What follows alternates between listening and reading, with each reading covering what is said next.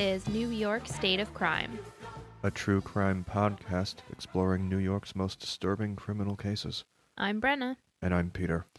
and welcome back, everybody. Glad to have you. It's been a little while. It's been a little while. the The world is just a crazy place, and we all are just living in it.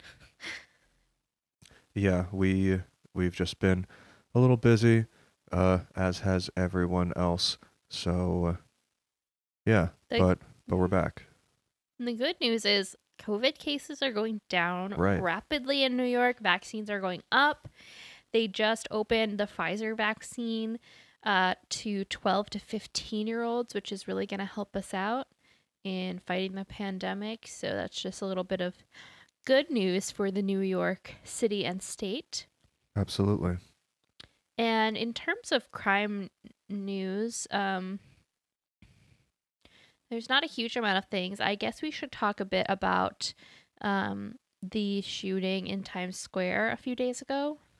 Oh yeah, that was crazy. I was actually on my way downtown at the Mhm. time, and this happened a few minutes uh, after. No, not after. A few minutes before I I got off the six train Mm-hmm. in in Times Square. It was um, m- Monday afternoon, right? Or Sunday afternoon? Uh, it was Monday, Monday afternoon. Yeah. Wait, no, no, no, it wasn't yesterday. Let's pull up an article. no. It was Sunday. Yeah, but we should definitely just read off of an article instead of our memories. Yes, yes, it was Saturday. Okay, so yeah, so it was at the afternoon, um, right near Seventh Avenue and West Forty Fifth Street. So it's really right in the center of Times Square, Mm-hmm. that area. Um, three people were wounded: a four-year-old Brooklyn girl who was shopping with her family, a 23-year-old tourist from Rhode Island, and a 43-year-old woman from New Jersey. Wow. And it sounds so far like they're all okay, which is great. Um, but it was very scary for them and for the people around them and the first responders um, who had to respond. Um, I don't think we know a lot about what the motive or the reason um, behind this shooting was. But an interesting thing is that this is one of the recent events that is getting a lot of attention in the upcoming mayoral race for a new New York City mayor. So we're about six weeks away from the primary for the mayor, uh, the election for the new mayor on June 22nd. And so anytime um, these big things having to do with crime happen, it becomes a flashpoint for this discussion, especially since there are multiple candidates now running for mayor who are running on a defund the NYPD platform. So I think just that's been interesting to note that crime is always a big thing in the New York City mayor races. I mean, Rudy Giuliani literally ran on a platform solely around um, ending crime in New York back in the 90s. Yeah, That was when he started. yeah. And I mean, he did transform a lot of parts of New York for mostly a negative way, as um, nobody here celebrates Rudy Giuliani, but you know, it's always been a big thing. Along with the New York, uh, along with the Times Square shooting, there's been still an increase in subway attacks. mm-hmm. I just saw a bunch. I mean, when I was scrolling through the news, um, slashings, um, people getting things thrown at them. Um, I don't know, and and you know, so with, and I heard on the radio, uh, we're reopening the subways on. Back to 24 hours. Yeah. Is that gonna be on the nineteenth as well, or it's sooner? Uh, it might be sooner. Yeah. So with that, they're trying to deploy an additional 600 NYPD transit cops. Um, Which is which is good and bad because yeah, you know, as a reasonable person who isn't violent and doesn't have criminal intent, I would like to be like, hmm, yeah, some more cops on the train means less crime and weird things. But everyone knows that that is not the case, and that more cops on transit also has the uh, you know, undesirable effect of making people of certain, you know, ethnicities and classes extremely uncomfortable for not any particularly good reason. So it, it's you can't win with this stuff apparently. Well, actually, no, you can. You could you could uh, you know, house and care for the majority, the vast majority of the perpetrators of the, these crimes who are just mentally ill people who do not get adequate care. Yeah, so subways are reopening on Monday, um, the 17th. So actually, probably the day we release this, the subways will be reopening uh, for 24 hour service Mhm. for the first time since in over a year, I think. Since what, like March or something last year? Um, I'm trying to find it. I think yeah, April 30th of last year, so it's been a little over little over a year. Um so yeah, I don't know. I mean, I haven't looked a lot into the actual research on this, but I don't know why subway crime is rising. I think like you said, um I think due to COVID, uh this is just my assumption based on my knowledge of the city's uh, shelter system, but I think due to COVID, a lot more people are not staying in shelters and are, are staying in the subways, and so then there are more people who have mental health issues that would cause violence. But again, also noting that mental illness does not necessarily cause violence. Like mentally ill people as a whole are less likely to be violent than non mentally ill people. So I don't know if that's the whole answer, but that is something we've definitely seen uh, this rise in the subway attacks. Anyway, just just thought we'd note that since we are New York state of crime. Um, but I think that's it for our news. Do you have anything else, Peter? Uh, yeah, there's there's some news about the podcast. Oh yeah. So we we mentioned, I guess what two episodes ago now that we're we're gonna have a guest on the podcast, and we are finally going to reveal who that guest is. Uh, Hmm. it's Stephanie from Keystone State of Mind. Uh, that's our, our podcast friend from the uh, great Keystone State, the state of Pennsylvania. And there was a really high profile case that she actually has personal connections to. So she was able to uh, do a lot more investigating uh, than we are often able to do for, for our stuff. So we uh, invited her on to talk about this case. I'm so excited for this episode. It was really, I'm really, excited. uh, it's a really crazy case. So keep an eye out for that episode um, on our feed in the coming weeks. Yes. Today, I'm going to tell you an upstate New York story. Truly, an upstate New York story. Good, good. using our our Hudson Valley definition of upstate, which is anything above us. That's true. um, uh, yeah, and if anyone listening is unfamiliar with the upstate debate, um, basically everyone in New York City thinks that anything north of Yonkers is upstate, and then everyone from the Hudson Valley, um, Poughkeepsie, where I'm from, say that everything north of Poughkeepsie is upstate. so And then people who actually live in the real upstate uh, give you the correct description of, uh, you know, the NYC metro area is exactly what it is. Yep. Yonkers is what it is. The Mid Hudson Valley is the middle of the Hudson Valley. Mhm. Uh, above the Hudson Valley is not upstate. That is the capital region, Capital Albany. region. you and know, upstate starts past that. Wow. Um, yeah, it, actually, in researching this case and another one I'm going to do recently, I came across a great, um, a great map that actually it, it's from a Wikipedia article about geographical areas of New York, and it actually divides it into. I'm trying to remember how many. Let me pull it up. Um, ten regions. Oh wow. Yeah. So um, it divides Long Island separately from New York City, which is correct in my book. Um, here, you want me to sh- share you this picture? Yeah, yeah, let's see it. Do you see it? My Gmail is still loading. Probably because I've got a tab full of like 50 fucking tabs of articles and crime stories and other stuff. Yes. Uh yeah, here we go. Here Okay. is the regions. Yeah. So I'll start from the bottom. So Long Island separate from New York City, which is correct. That is a different world. Long Island can go fuck itself. Uh, Peter, you were born there. Yeah, like I said, it can go fuck itself. um, New York City as the five boroughs. Um, the Hudson Valley controversial to me personally is including Westchester as part of the Hudson Valley. I count that as the New York City metro area, Yeah. but I also understand that New York City refers specifically to the five boroughs. Um, so yeah, then we have the Hudson Valley, including um, what is that? Rockland, Orange, Ulster. I think that's.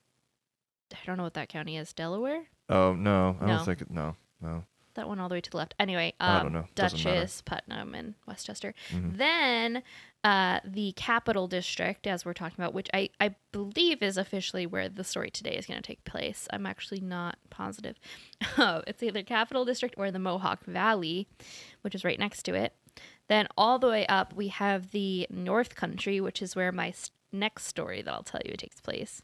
And then I would actually group all of one, two, three, and four together into Western New York, but they're separating Western New York as really Western New York, like far, far Western. And then separating out the Finger Lakes, the Southern tier, which is that part that abuts uh, the top of Pennsylvania. And that's actually from our guest's story Right. takes place there. And then Central New York is this kind of little no man's land. So I thought this was fascinating because I had never thought about these places as different. But in um, this other story I researched, it was actually very important that one of where this takes place, it has a very specific identity, Right. and not all of upstate New York is just upstate New York. They all have their own um, geographic and socioeconomic identities depending on like the history and the manufacturing and economics stuff that goes on there. So, um, anyway, just thought I'd bring that up since we were talking about it. So, upstate, that's where we're going today. Upstate. So, this is the story of the mysterious disappearance of Suzanne Lyall. And Suzanne was called also called Susie. Susie was born on April 6th of 1978 and she grew up in Ballston Spa, New York. This is in Saratoga County, just south of Saratoga Springs. Um, so this is above Albany. And have you ever been to that part of New York? Uh, no, I haven't been. Yeah, I've been to Albany, but I've never been farther north. So this is really a mystery to me. Saratoga Springs is known for the um the horse races. Yes, There's um what do they call it? Saratoga Springs. The Ter- Saratoga Sar- races. horse races. Horses. I don't know. They race horses there. ra- yeah. Um, I've heard it's a lovely town. I've never been there. Um, but yeah, Ballston Spa is just another a smaller town just south of Saratoga Springs, and that is where Susie Lyall was born. Her parents are Doug and Mary Lyall, and Susie was their third child. She was kind of a surprise to her parents. They already had two siblings. She had two siblings. They had already had two children, and the siblings were much older. Her brother Steve and her sister Sandy. They were both very close to her, especially her brother Steve. And her family described Susie as a sweet, smart, quiet, and observant girl. As she got older, she often wrote her thoughts in journals and poetry rather than speaking her feelings out loud.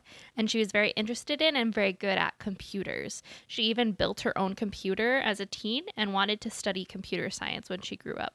So, because Susie was so kind of introverted and quiet as a teen, she often sought out friends in online chat rooms rather than in person. And this is the 90s, so chat rooms were the thing. Did you ever go on chat rooms in the 90s? Did I Did I ever? ever? What kind of chat rooms were you in? Um, no comment. I was in like I'm a wizard, Harry. chat room. to fucking bet you were, you little nerd. Um, and that's mainly it, I'd say. Harry Potter is canceled. Get a new I identity. know. I'm sorry. I was that kid. You were. Still are. Not really. So Susie was getting to know a lot of young people through these chat chat rooms, and she actually was getting to know local young people, so other people from her area uh, who were interested in computers. This was a computer nerd chat room, which is cute. Mm-hmm. And then this group decided to start a computer club that met in person. So they actually wanted this to go outside of the online space and, you know, become real friends, which was cute. So the president of this computer club was a guy named Richard Condon. And uh, Susie went to meet in the club in person. She met Richard.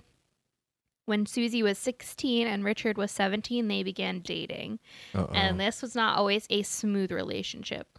Susie's mom describes that she knew Susie had tried to break up with Richard many times, but he always talked her out of it. And Susie's mom found him kind of controlling and uh, just just uh, too assertive with Susie. Big red flags. By 1998, Susie was a college sophomore and she was attending SUNY Albany. And she was a straight A student. She had previously attended for two semesters SUNY Oneonta, but felt like the classes in computer science there were too easy. So after her first year, she transferred to SUNY Albany. And while she did transfer for the better classes, it was also conveniently much closer to her boyfriend, Richard Ew. who was at a different school in Albany, Gross. rather than being two hours away from him in Oneonta. Eh. Yeah, I mean, I would say gross, but I kind of did the same thing. Don't don't take our example. Don't follow boys anywhere. Don't follow They're them anywhere. disgusting. so, by all accounts, Susie's life was going well at this point. Uh, she was doing really well in school. She was still seeing Richard, and she had two part time jobs at computer stores to make some extra cash. She had a pretty normal routine, which was why on Tuesday, March 3rd of 1998, when Richard called Susie's parents and told them Susie had not come back to her campus last night, her parents knew something was wrong. Doug and Mary Lyall can't understand what he means because Susie had a strict routine. She did not just go out of communication with her parents, with her boyfriend. She wouldn't have um, not checked in, so they knew something was wrong immediately. So Susie's dad, Doug, reports her missing to the University of Albany campus police immediately. Officers check her dorm, but Susie clearly was not there, and they follow around her normal class schedule to see if maybe she was just avoiding Richard's calls or trying to get away from her parents, but she does not show up to any of her classes either. Campus police then expand their efforts and speak to Susie's classmates to try and piece together a timeline of the previous day to find out when Susie was last seen. They learned that Susie took a midterm on Monday afternoon, so that would have been March 2nd, the day before. And then she took a city bus to the Crossgates Mall, where she had a shift at Babbage's, a computer software store. Babbages. So Babbage's actually became GameStop. yes, it did. I never, I was like, it just makes me think of the Nicki Minaj song, Yeah. Babbage's. Babbages. It's Nicki Minaj, right? I don't know. You know better than I do. anyway, she worked at Babbage's, which was um yeah related to computer stuff, and she had a shift there starting at 4 p.m. This was one of her two part-time jobs. Her boss at that store commented that Susie had been very stressed about this midterm. Uh, in the days leading up to it. But after showing up to her shift, which was after the exam, she seemed a little more relaxed and relieved. She said she did okay. Um, and her behavior on that shift was totally normal, according to her boss. So the following day, March 3rd, Susie had another shift at the store. And when she didn't show up there, her boss thought it was out of the ordinary, but he wasn't too worried. He thought Susie was, you know, a young college student. Maybe this was just a crack in her perfect veneer, and this was, you know, a slip up that she was entitled to. But when her boyfriend Richard and Susie's parents called and stopped by the store to ask about Susie, the boss realized that this was serious. He called the night manager from the day before to see if he had seen Susie leave, and that night manager said that Susie definitely left out of the back way of the mall after her shift, and this was the way most mall employees left the mall. Um, it was a darker area, but it wasn't particularly secluded or unsafe. And they also find out from Susie's coworkers that Susie had mentioned in the past few days that she felt like someone was stalking her. Uh oh. Yeah. Now you used to work at the mall. Did you did you like go out the back way? Oh yeah, I totally went out the back way. And was there sketchy stuff happening? Uh, I wouldn't necessarily call it sketchy. it was just like uh, it was the smoke spot for like that side Yeah. of the mall. So it was just a, a a great smattering of people from like Hot Topic, Old Navy, Claire's, and uh, uh, one of the guys from uh, from like the candy soda Mhm. cigar store would also smoke there. So it, you know, it was a, a, a menagerie of mall folks. Love that. There was no Babbages in that mall. There was no Babbages, but there was a GameStop. It was a GameStop. Was So it it- GameStop? It was a GameStop. Hmm. So it was a Babbages, but it, in its new form. Babbages. Babbages. All right, back to the story.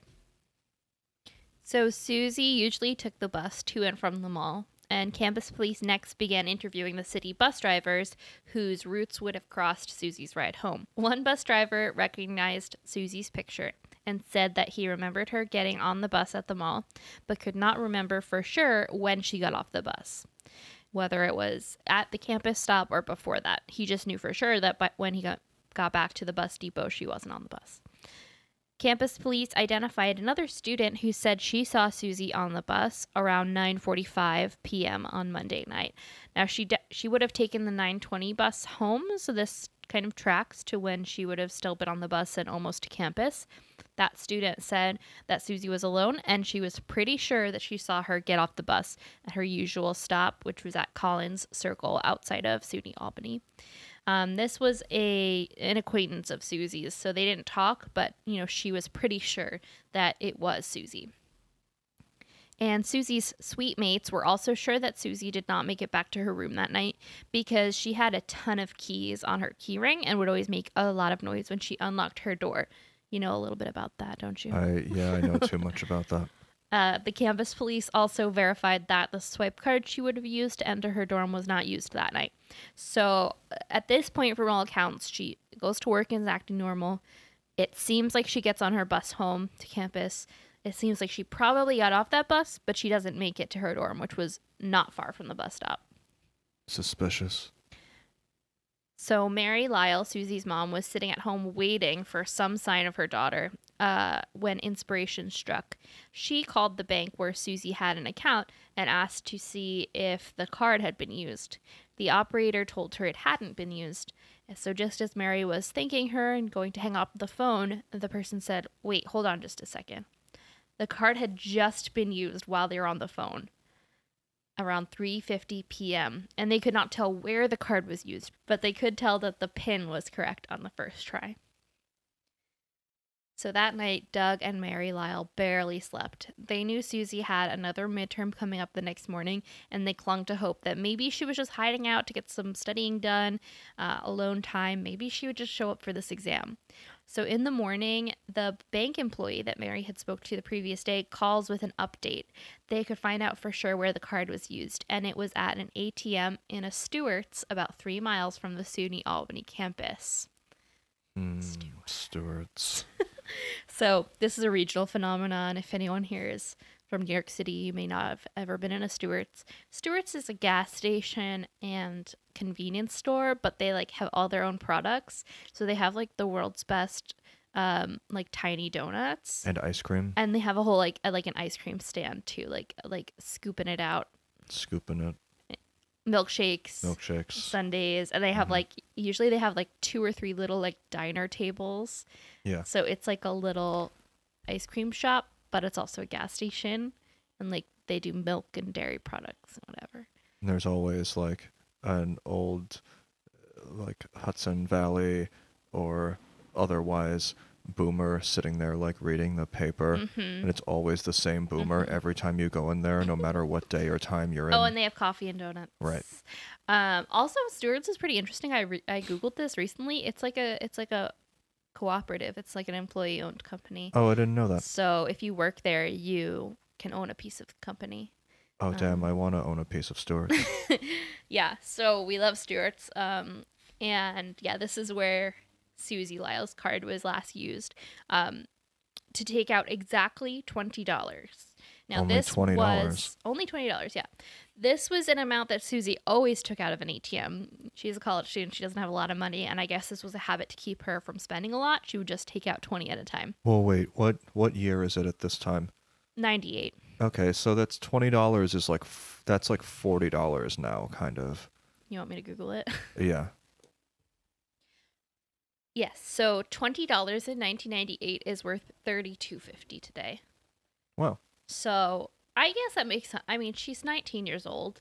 I also didn't have a lot of money when I was 19 years old. True. Um, so I get that, you know, she's just taking out a little bit of time. And she had also commented to her mom uh, around this time that she was really running low on cash. Um, she didn't know if she could wait till her next paycheck. Her mom offered to loan her some money, but she said no, she'd make it work. So she took so her card took out exactly twenty dollars at this ATM in a Stewart's about three miles from the SUNY Albany campus. And since the pin was correct and this was the amount her daughter usually took out, Susie's mom finds this comforting, thinking it must be Susie. They also learned that the same card um, was used to take $20 out at an ATM across the street from her campus bus stop, and then another $20 from a different ATM in the mall on the day she went missing before she was last seen. So sh it seems like on her way to work, she stops before she gets on the bus, takes out 20. Mhm. And then when she gets to work, like maybe on her break or something, she gets 20 from an ATM at the mall. And then the next day, her card takes 20 at, out at the ATM in the Stewart's. That's a little. Yeah. That's curious. Why not take out all of the money at once? Right. And like, what is she using it for, like, besides the bus? Yeah. So it's a weird amount of money to take out But so many instances. in so many instances. Like why? Why not all at once? Yeah. It's, it's not clear. But also, like, teenagers are weird. True. So while it's weird, I don't know how weird it is. Um, it's possible that she took 20 out thinking this will be enough, and then she was thinking about it on her bus ride and was like, ugh, you know, I need more. Right. Let me stop again. You know, it's not the weirdest thing in the world. Sure. Um, so finally, two full days after Susie was reported missing, the campus police called the state police for additional help. So this whole time, they're running the investigation with the SUNY cops. What a fucking joke. So this was a major flaw in this investigation, and um, later on, this caused a lot of changes in policy and procedure for SUNY police. That if a student goes missing, they need to report it quicker because hope they're so. not equipped to run a full missing person investigation, They're and you barely know, equipped to write a fucking parking ticket. and they also just assumed like oh college student she has a boyfriend she's probably just run away um, and weren't really listening when the parents said that's not what susie would do Why would the cops ever listen? indeed so once the state police got involved they expanded into ground searches for susie and her boyfriend richard took part in these searches her mom mary did not like how richard acted during this time she said he was very unemotional and he she questioned where he was when Susie went missing. But Richard insisted he was at his parents' house where he lived, uh, playing video games with his friends with his friend Justin, and his story checked out. And it was one of those online video games uh, where they're kind of connected with each other somehow. And the friend said, you know, while they weren't like talking uh, with their voices, um, the friend said he recognized how Richard played the game, like the moves he did, and that he was sure it was Richard. Interesting. Which yeah. I don't know how much that checks out, but like I guess video game boys would know that. I mean, it, would they not have a username associated with their character? Well, yeah, no, it was. I guess the question was like, could someone else be playing as him as Oh, an right. alibi? Sure. But yeah. like, it seems like it was him. right. So the investigation then turned back to the Stewarts and that ATM. That was the best lead that they had um, because it proved that Susie, or at least someone with Susie's ATM card, was active in the area after she had gone missing. Investigators looked at the security footage in the store around the time the card was used, but the camera pointed this weird way. The ATM was right below it, and you couldn't see it at all. Useless. Yeah. So you could see the people who were in the Stewart's at the time, but you couldn't see who was using the ATM. Um, they used credit card receipts for the store to track down those who were in the store at the same time and interrogated them or interviewed them.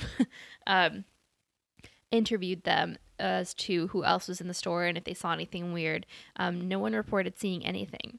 And there was only one patron during the time they were looking at that they could not locate. This was a tall black man wearing a Nike baseball hat. They did not know if this man was involved in her disappearance or just a witness, but they put out a sketch of the man asking the public for help. So I get it, but this is really sketchy because it's like the only person that they're making a sketch of is the black guy. Um, and it's like, how much could he possibly know? I don't know. Yeah. like, I get it. You want to track down every lead, but like to going to the point of putting out a sketch for him when you don't really know if he knows anything is like excessive. Well, yeah, I mean, I just I feel like it's a little weird. It's like this is not necessarily a suspect even. It's just like a person being sought for questioning. Right. Now, it took about a year after her disappearance to locate the Nike man. When they do, it's a dead end. Of course. He didn't see anything. Well, yeah, because he fucking didn't do anything. Yeah.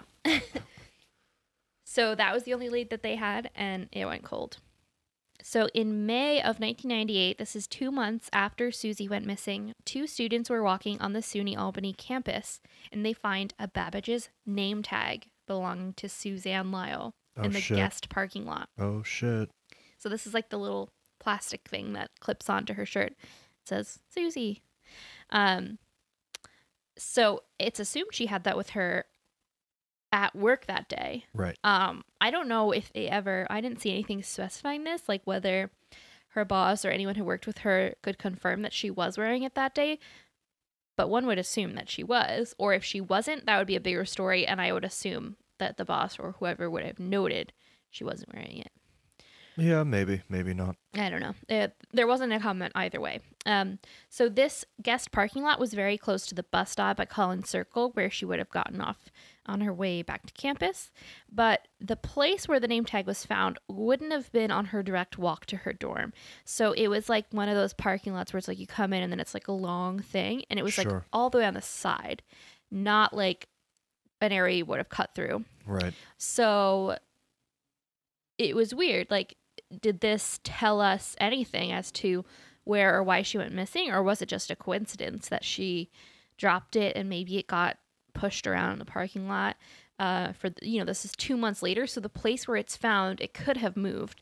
But that also could be a clue as to you know someone lured her into a more secluded part of the parking lot, and that's where she was taken from.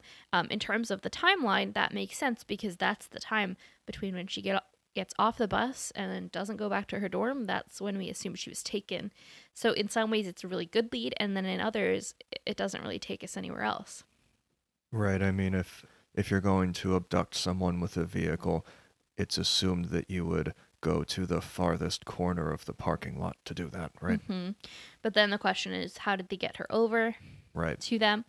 Um, I don't know. Um, some sort of lure, or was it someone she knew?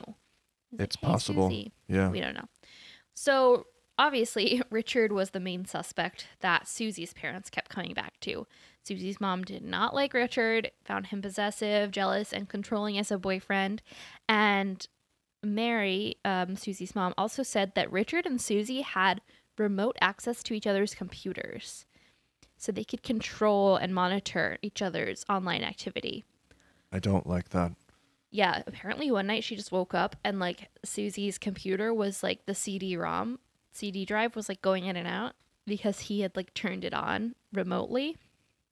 That's weird as fuck. Very weird. Um, Susie's mom suggested that she thought Susie may have already been seeing someone else around the same time of her disappearance and that she may have been trying to break up with Richard again. Um, this would be, you know, if Richard had found out, that would be a good motive for him wanting to hurt Susie. But Richard's alibi was solid and no evidence ever pointed to another love interest. With no other solid leads in Susie's case, state investigators looked at a similar case from 13 years previously, when another SUNY Albany student had gone missing without a trace.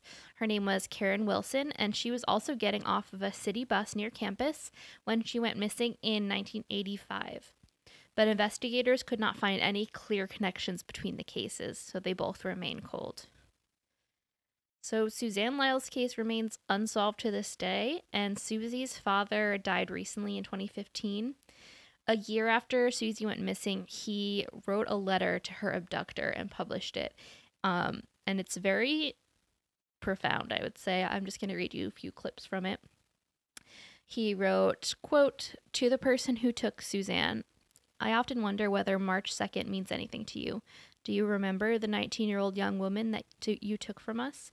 Do you still have her with you? It's been nearly a year since she vanished, but she is just as loved and dearly missed. Do you know the person you took? I have found some comfort in picturing you not as a mean, ugly, bad person, but as someone's child, someone deserving and needing of love and acceptance, who possibly misunderstood Susie's friendship as a romantic interest. If love wasn't shared in your family, I'm sorry.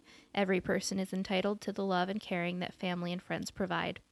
I'm not sure what I would say, although after so much time, surprisingly, I don't hate you. I know nothing about you. I wonder if you were ever like Susie. Do you love homemade chocolate chip cookies? Did you go to Rush concerts? Did you play jokes on April Fool's Day? Did you spend time on the computer, oblivious to anything else going on around you? Susie is more than a girl on a poster. Her mom and dad, Steve and Sandy, miss her daily.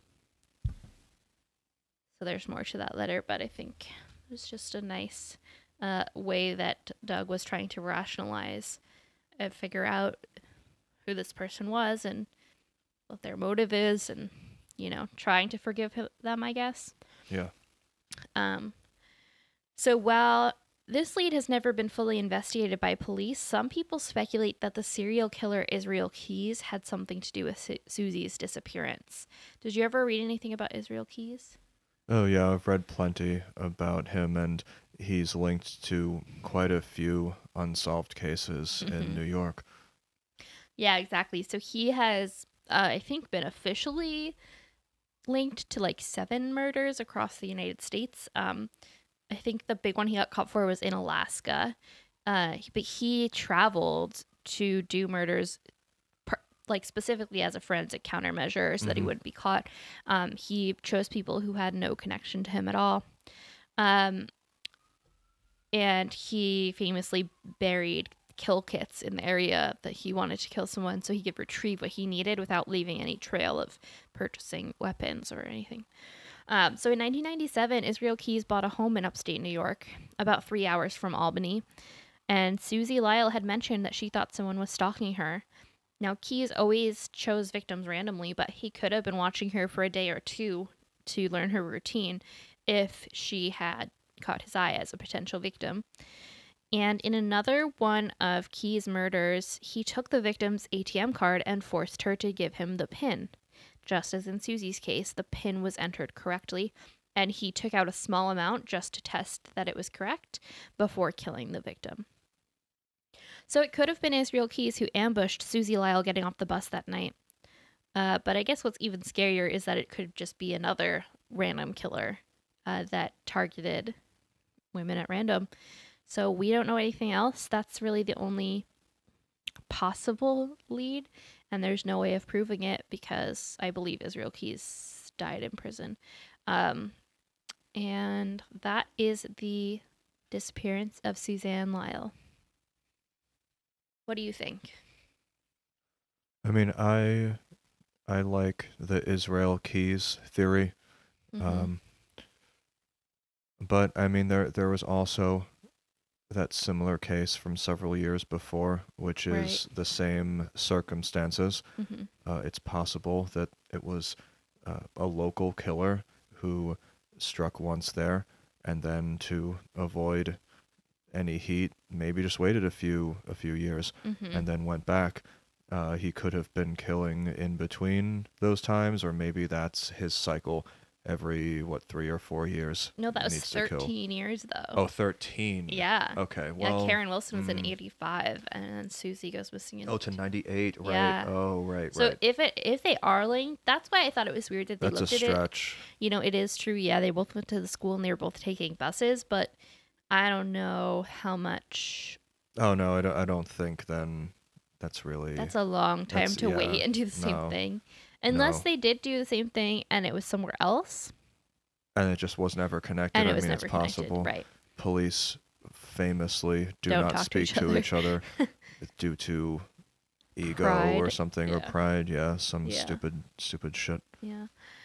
So yeah, this one is just horrible because I think because she was like it was such a small period of time Yeah, um that she could have been taken and so close to where she needed to be. yeah.